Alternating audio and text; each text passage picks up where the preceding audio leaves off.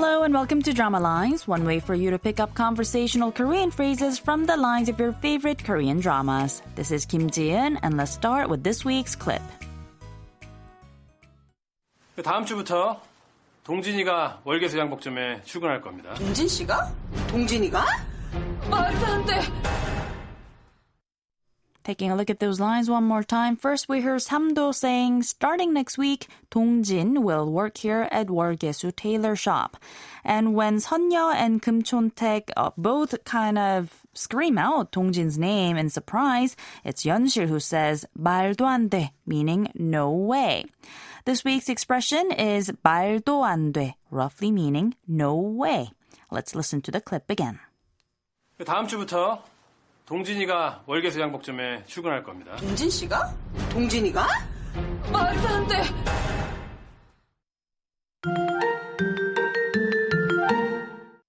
In the drama The Gentleman of Wolgyesu Tailor Shop, when Dongjin and Yeonsil first meet, they don't exactly start out on the best of terms.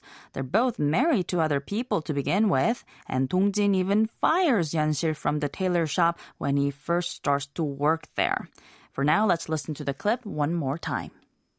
다음 주부터 동진이가 월계수 양복점에 출근할 겁니다. 동진 씨가? 동진이가? 말도 안 돼.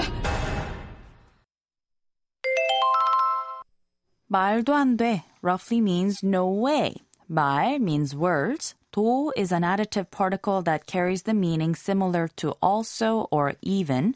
안 is a negation and 되다 means to be or to become. But more importantly, 말이 되다 is an idiom that means to make sense. With the negation, you get 말이 안 되다, meaning to not make sense. 말도 안 돼 simply replaces the subject marker e with the additive particle 도 for emphasis and also uses the casual exclamatory form of the verb 되다 to mean it doesn't even make sense or no way.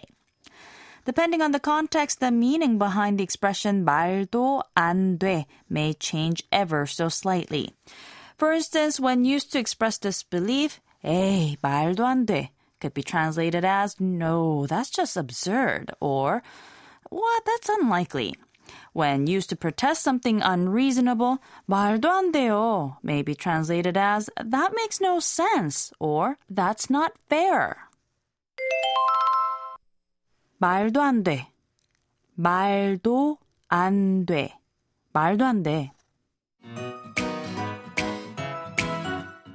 We've got more to come on the expression next time, so don't forget to tune into the next drama lines. Bye for now.